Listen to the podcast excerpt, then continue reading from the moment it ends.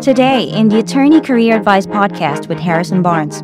But you make people understand that you want something and you really want it. If you want the job, law firms will hire you, even if there's better candidates. But most law firms are not impressed by you doing lots of different things.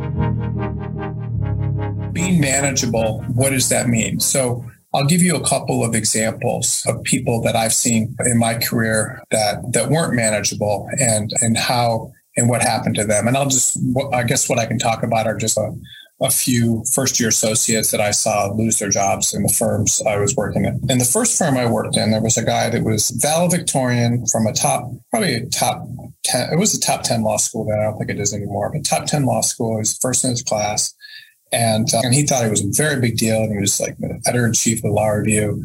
And, and he decided that he knew more than the people he was working for and, and started doing things like giving quotes to the press about which he was volunteering, about cases he was working on, and, and telling partners that they were wrong about stuff. And pretty much everyone just stopped giving him work. And within six months, he was out of his first job and became a solo practitioner. That's um, six months, yeah, about six months. And, and so that's someone that was not manageable, someone thought they were so important, they knew more than everyone, and that sort of thing. That's one example. Another example, I can think of someone that was not manageable was an attorney was very sad. He was at the very top of his class at a top, I think a top two law school and uh, like probably one of the top five students his graduating class.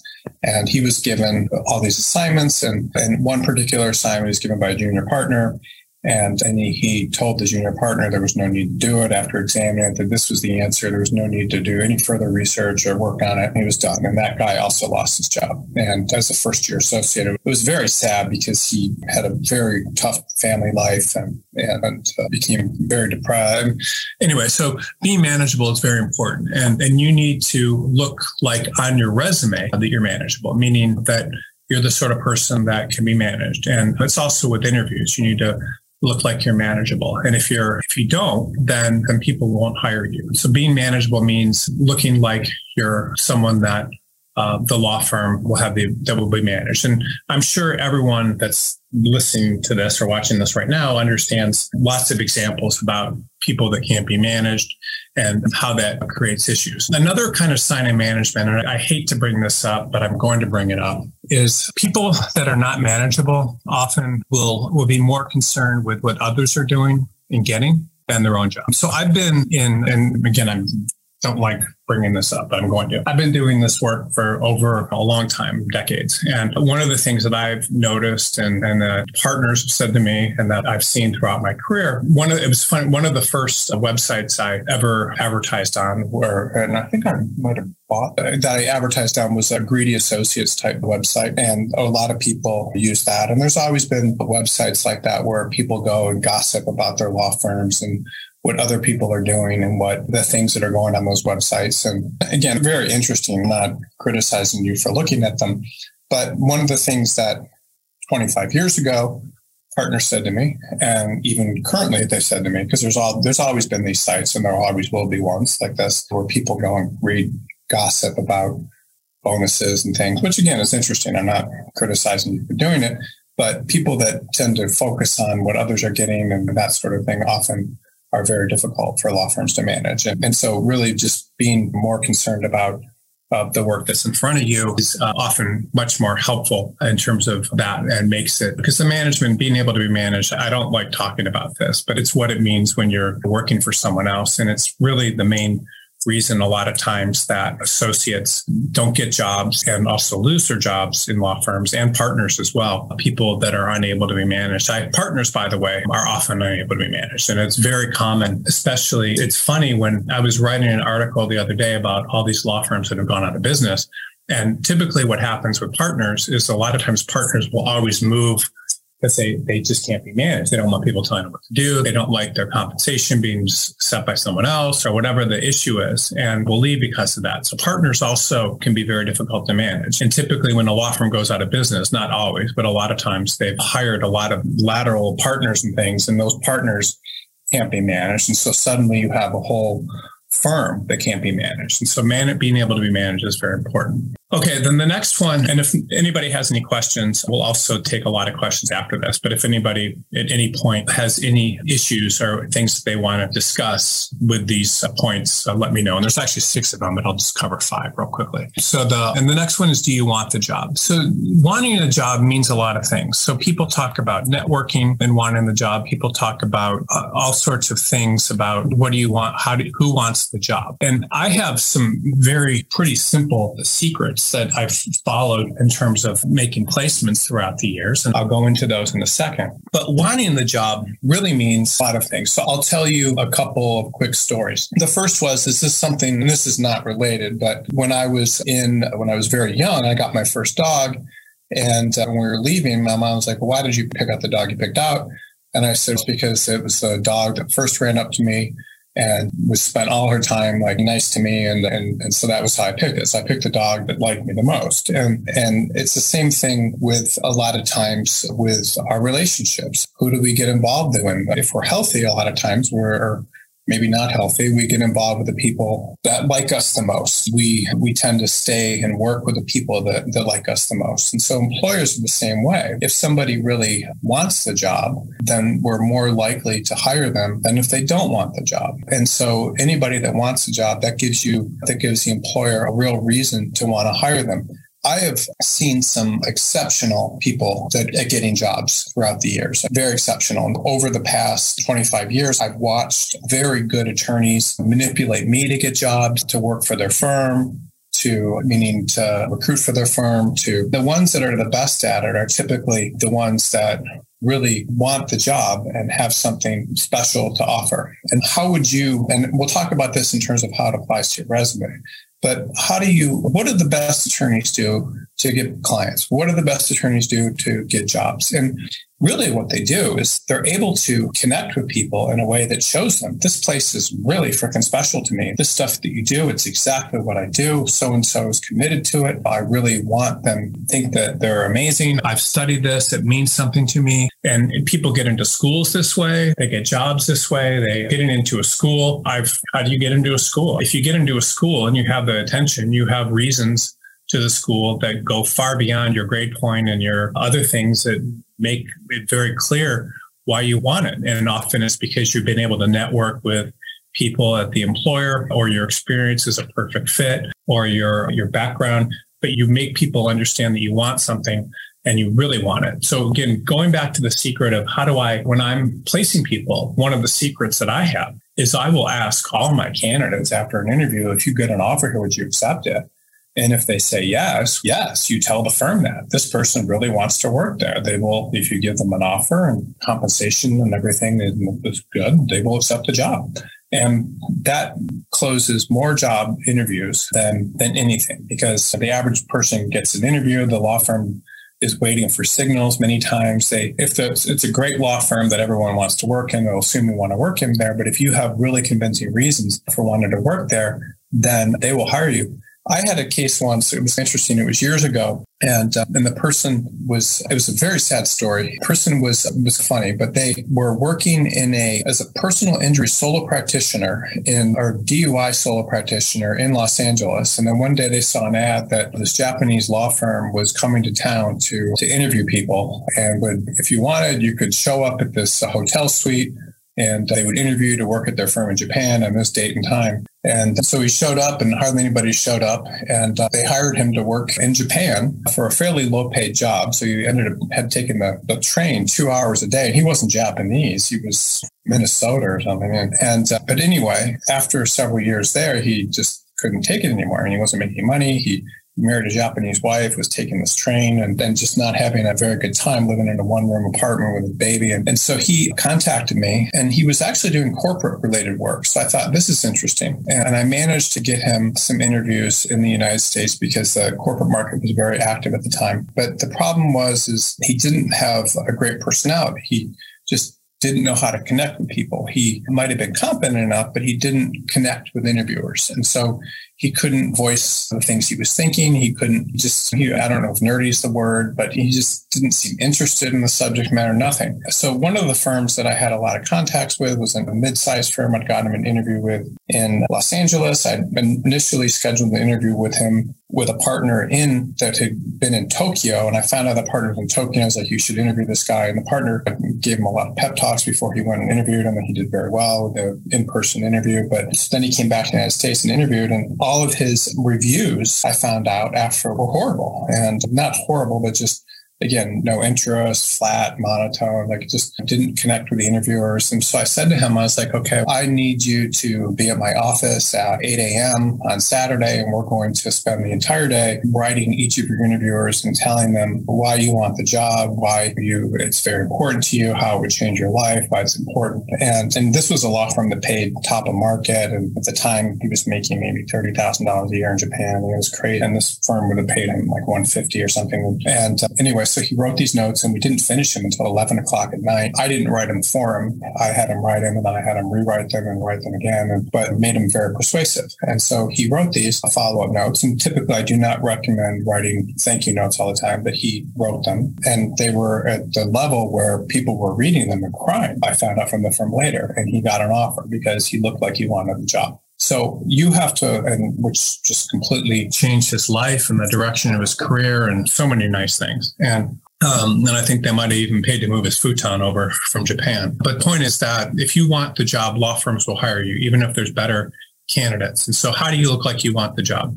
You look like you want the job by personalizing your resume to the job that's advertised. That's one thing. I at BCG will coach people to make their resume focused on the type of practice area they're in.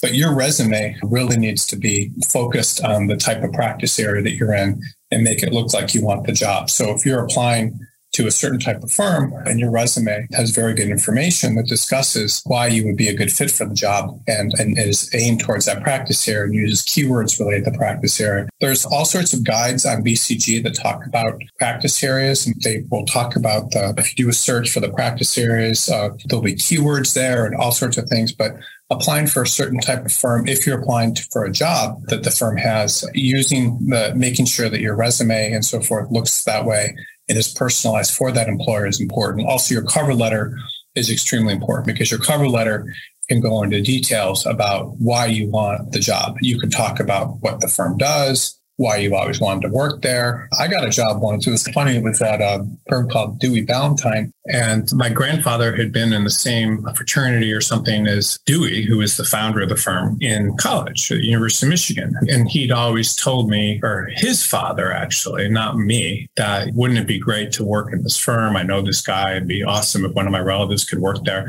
And so I went into an interview and one of the first person I interviewed with, I told them that and they beamed and it was just like basically got the job. So wanting the job is very important. And, and if there's a way that you can convince people of that, on your resume, it will help you quite a bit. And so that's one of the ways that people can tell that from the resume. And then other ways you can do that many times again are through networking, telling people that you want the job, that that your cover letter and so forth. But people are going to believe that you want the job if your resume is very focused as well. And then some of the other things that are important for a resume are making yourself likable. So how do you make yourself likable on a resume? And and just think about it how you would view it. So if you're a liberal and you're viewing someone's resume and they have a bunch of stuff on there about how conservative you have a bunch of you're reviewing the resume and a bunch of how conservative they are, you're automatically going to reach all sorts of negative conclusions about them. If you see someone's resume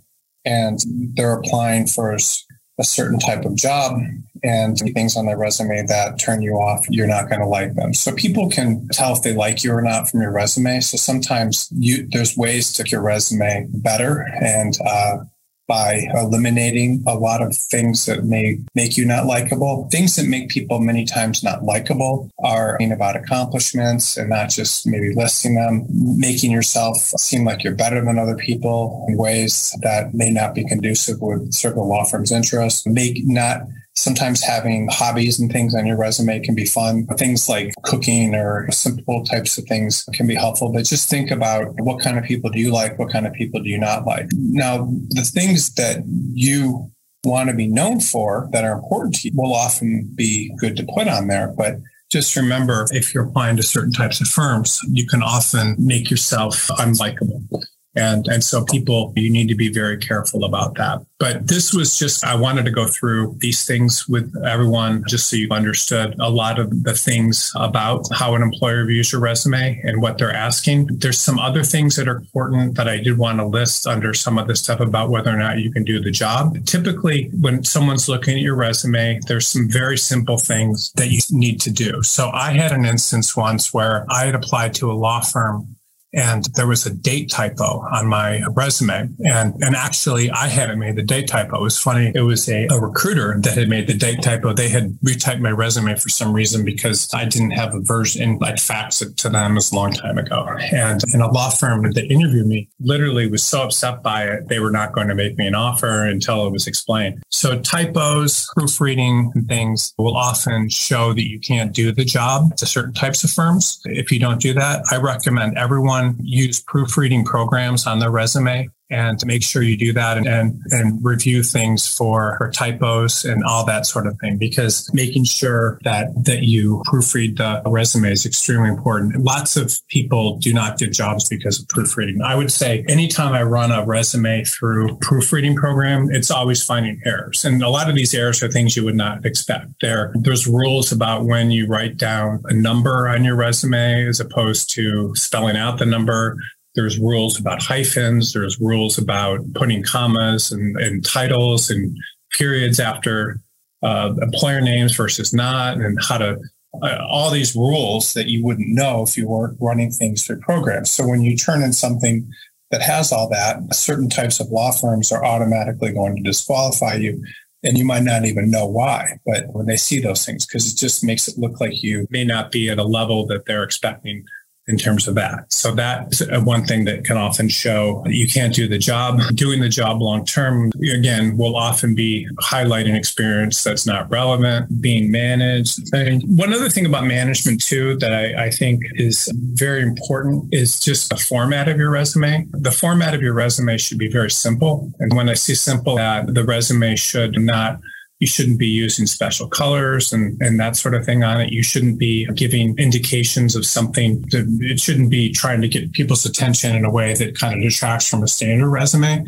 So the better off you do with that, the better off you be in terms of that. One other thing too, I wanted to just talk about briefly, and, and these are not that important but I do want to bring this up to you is it's funny like I read articles like legal articles about attorneys that have been arrested or committed crimes and things all the time. And and and so sometimes I'll look them up because I want to see if this person ever applied to BCG like 15 years ago or something. I'll look up. And I always notice it's very unusual, but I've always noticed all these people have PO boxes. I'm like, why why do these people that are convicted of committing crimes have all have PO boxes? And I've noticed it a lot. So I'm just saying I even thought like attorneys that I've known, I worked in a firm, the first firm I worked at uh, three or four people years later, over the course of a long time, were arrested for doing various things. And I noticed, I remember thinking, why do they have PO boxes in the firm directory, which used to be a printed thing? I think anytime you don't give identifying information, it can be, it can hurt you. I think it's, if you want to put your address down, that's fine. When you talk about do we like you, one of the things that I would keep off there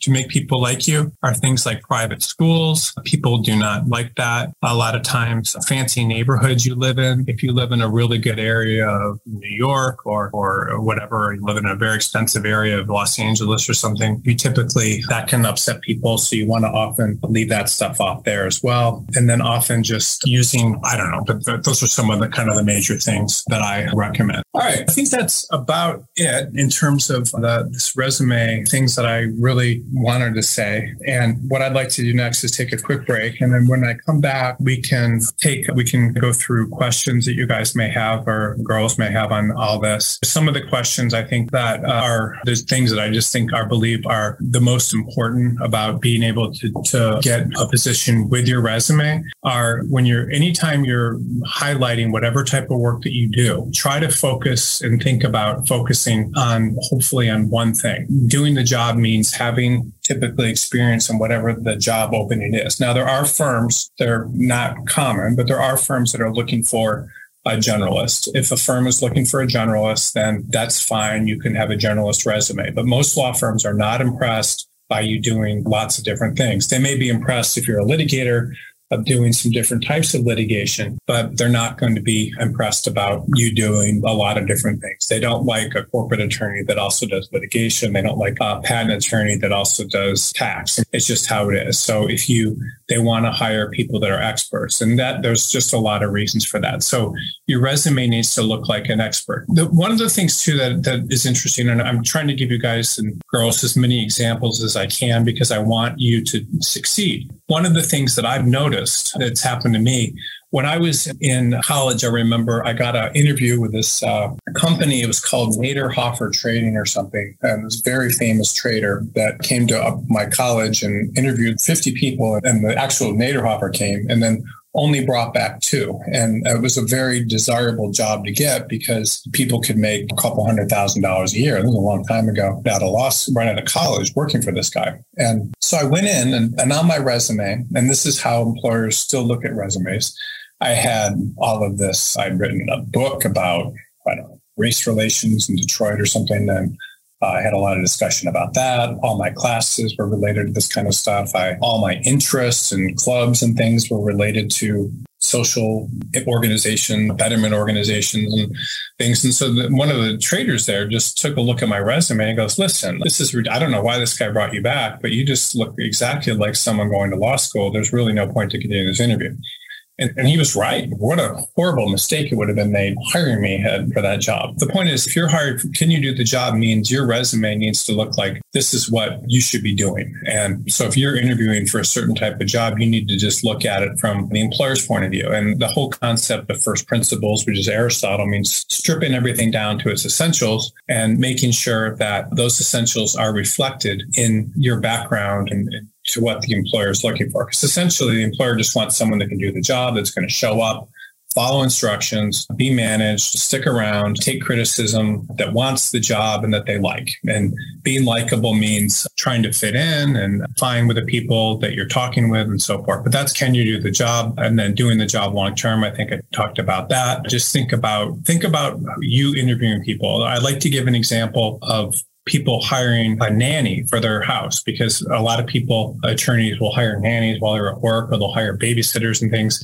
So if you hire someone, they're all their experience is on is fixing cars and they say now i want to be a nanny that to you is probably not going to you're just going to be like, no, like I wouldn't hire this person. If someone's resume looks like they, uh, or you maybe you want to hire someone, maybe you travel back and forth to to Europe for work, and you're there weeks at a time, and you need someone to watch your kids. Is that going to be the kind of person you're going to want to hire that's going to stick around if they've had a job every three or four months? So just think about it from the employer's point of view. The employer wants someone that's going to stick around long term and looks committed. So you, they can pick that up from there. And again, people are going to pick up the, the, your interests based on what's on your resume and then being able to be managed. Think about that the same way. If someone has things on their resume that suggest that they don't want to be managed or they're more comfortable not being managed, which is a lot of people. It's not, there's nothing wrong with that. That's going to detract from it. And then wanting the job, again, I talked a lot about that, but looking like this is the type of job you'd want to do. You're not just applying for a random job is very important. And then being likable is also important. Do you know the secrets to getting your dream legal job? We do. And one of the best things you can do is apply to jobs that fly under the radar. Applying to openings with very little competition means you stand a much higher chance of getting hired. But how do you find openings like that? For starters, you're not going to find them on major job boards because these jobs are usually only advertised on companies' websites and in small regional publications. That is why we created LawCrossing, the most comprehensive database of legal jobs in the world. We have a team of people constantly working to find every single legal job out there. Unlike other job boards, which only list jobs that companies pay to post, we include every legal job we can find in order to maximize your chances of finding a job. So, what are you waiting for? Head over to www.lawcrossing.com to find your dream legal job today. And likable, by the way, is also means can you fit in and can you do well there? Now, people can fit in and be likable in different ways. So I'm going to tell you a white guy story, and I don't mean this in not in a necessarily good way because this is again a long time ago. But I remember the first offer that I got from a law firm was I went to University of Virginia for law school, and and I interviewed with this law firm in New York. It was a big law firm at the time. I think it's out of business called Reid and Priest. And but I went out to lunch with these guys, and I didn't think my interviews went particularly well. But but I interviewed with these guys, and I remembered when I was at Virginia, there were all these people from Washington Lee, and they've been part of these like drinking fraternities or something, and got branded. And, and so I went out to lunch with these guys, and they had all three of them had gone to Washington Lee, and I started bringing up that I had some friends who were in these drinking fraternities, and not friends or people that I knew actually in law school. And these guys had all been in them, and then they showed me their ankles where they'd been branded, and I, and they're like, "We definitely need to hire you." So this is an example of bonding with people over something pretty pretty bizarre but but that makes people you can find commonalities with people they like you. So people like people from certain schools they like people that are like them they like people with shared interest and and this can create problems for many people from different types of groups. I'm not saying this is a positive thing all the time but this is something that you do if you are liked by the people that you're interviewing with can help you quite a bit and, and getting jobs. And it's something that I believe is important. So finding commonalities with people, asking about pictures on their desk, shared interests, things along those lines. But I remember when I was in just starting in this business, it was 2001, and it was really the worst corporate market I've ever seen for corporate attorneys. And there'd been so much overhiring when all these corporate or all these dot com companies started and stuff of corporate attorneys. And that just so many people were pushed out on the market and the law everyone was paranoid. There was no deal work or anything but there was one firm morrison and foerster in in denver that had an opening. And so they were getting hundreds of applications from it was insane. Just to give you a sense of how bad the market was or was at the time we were getting 10 or 15 resumes from corporate attorneys probably every hour. And they were good. They were people that have been laid off Ivy League schools from the top firms all over the country. And, we had one recruiter working for us that couldn't believe that these people were not placeable. And, and he ended up losing probably 30 pounds and he was not heavy to begin with in the course of three or four months trying to place all these people and became so frustrated he had a little bit of a nervous breakdown and, and, and which I don't blame him. It was very hard. So the point is that we had one person interview in, in uh, this Denver job and the, the, guy went in and he was, I don't he wasn't from Denver and they could have hired plenty of people from Denver. And he went in and, and the partner he interviewed with was very devoted skier, not skier, but I don't know what it's called, that, not skiing. It's called um, snowboarder. Was a very devoted snowboarder and really liked it and did it all the time. And that guy that interviewed was also a snowboarder. And not only that, he'd been like a champion nationally or something and just completely connected with the guy. And the firm called us and they're like, he has to hire him because he's snowboard. So it's so people identify with you and based sometimes on things on your resume, they will like you many times because of your politics. So if your politics is right, they may like you, but they'll also like you for reasons that you can connect with them. And if your resume can connect with people and make them like you, that's important. So just think about do you like this person or would you like this person? Ask other people to look at your resume that way as well. I hope all that stuff helps. And again, I'm sorry I didn't do, I wanted to do a, a, webinar, but I thought that a webinar with a, I had a PowerPoint prepared, but I really felt this stuff is the kind of approaching things this way is more important. I would love to, any questions anyone has when we come back, whether about this or anything else you, any other questions you have, but, but I, I do think and looking at your resume and experience through these five lenses is something that can help you uh, quite a bit because this is really how employers review them.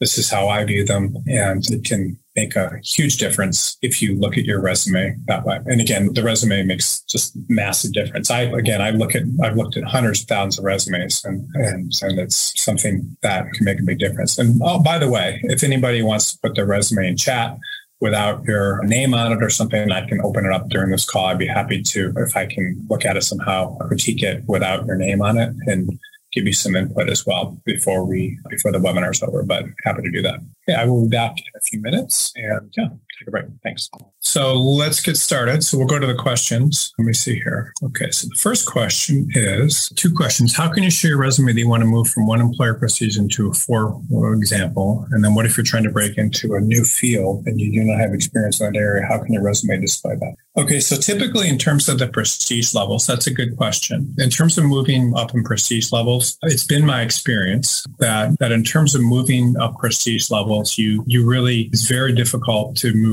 up in a prestige level from a one to a four, for example. If you're at a one firm doing lower budget consumer related work, which is okay, then you probably the best you're going to do in most cases is to move to a, probably a two firm. And then from there, you can move to a three firm. And that's how people do it. Now, I'm not saying I've had instances before where I've moved someone from a two firm to a four firm or even from a three to a five firm, but it's very rare. What's more common is a one to a two and two to a three. And so I've seen people, and just to give you some examples, I had one candidate that graduated from really good guy, graduated from I think Michigan Law School or was it Michigan? I think it was Michigan and failed the bar two or three times and, and I didn't get an offer as a summer associate. He started at a one firm or maybe a two firm and did very well there and worked very hard for two or three years, moved to a three firm, then moved to a four firm, and then eventually moved to a five firm.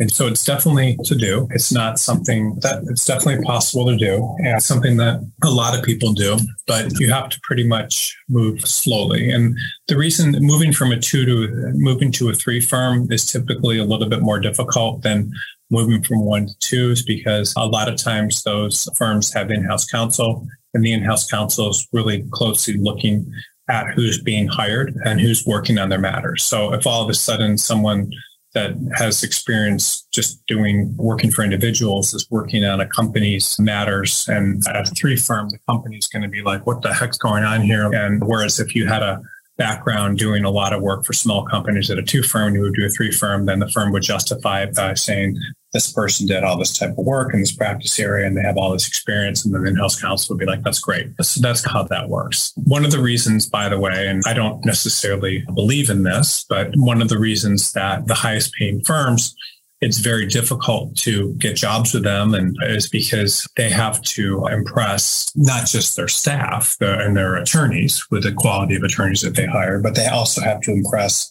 outside counsel. The way it typically works when, when a law firm's hiring someone or putting them on a matter, they'll say, Misty is a graduate of this law school where she was this and this, and she's we hired her from this other big firm, or she comes to us. That something along those lines. Or you don't even have to go to the best law school in the country. You might have gone to like a top 250 school, but then they want to say, this person was number six in their class out of 100 students. They need to say something to justify hiring you and having you work on their matters. That is all. And because they have, the law firm is accountable, the best, highest paying law firm are accountable not only to their employees, but they're outside clients. I saw something once. It was sad. It was an attorney that I knew pretty well. And he had started out going to unaccredited California law school. And then after going to that unaccredited California law school, he had gotten a series of degrees over five or six years while not working. And the last one was from Harvard. And then he was hired in the Los Angeles office of a giant New York law firm and he got there and no one would give him any work because they figured out that what had happened and the other associates weren't very nice to him and that sort of thing. But had he started off at a maybe a smaller firm and done really well there and become an expert and, and then moved up, I, probably would have been different. And that's exactly what he did, by the way. He left that New York firm and went to work at a, at a mid-sized LA firm and just knocked it out of the park and and then became developed a big book of business and then moved to a larger firm after that. So that's how law firms think about that. That's all the time we have for this edition of the show. If you are an attorney looking for a change, head on to bcgsearch.com.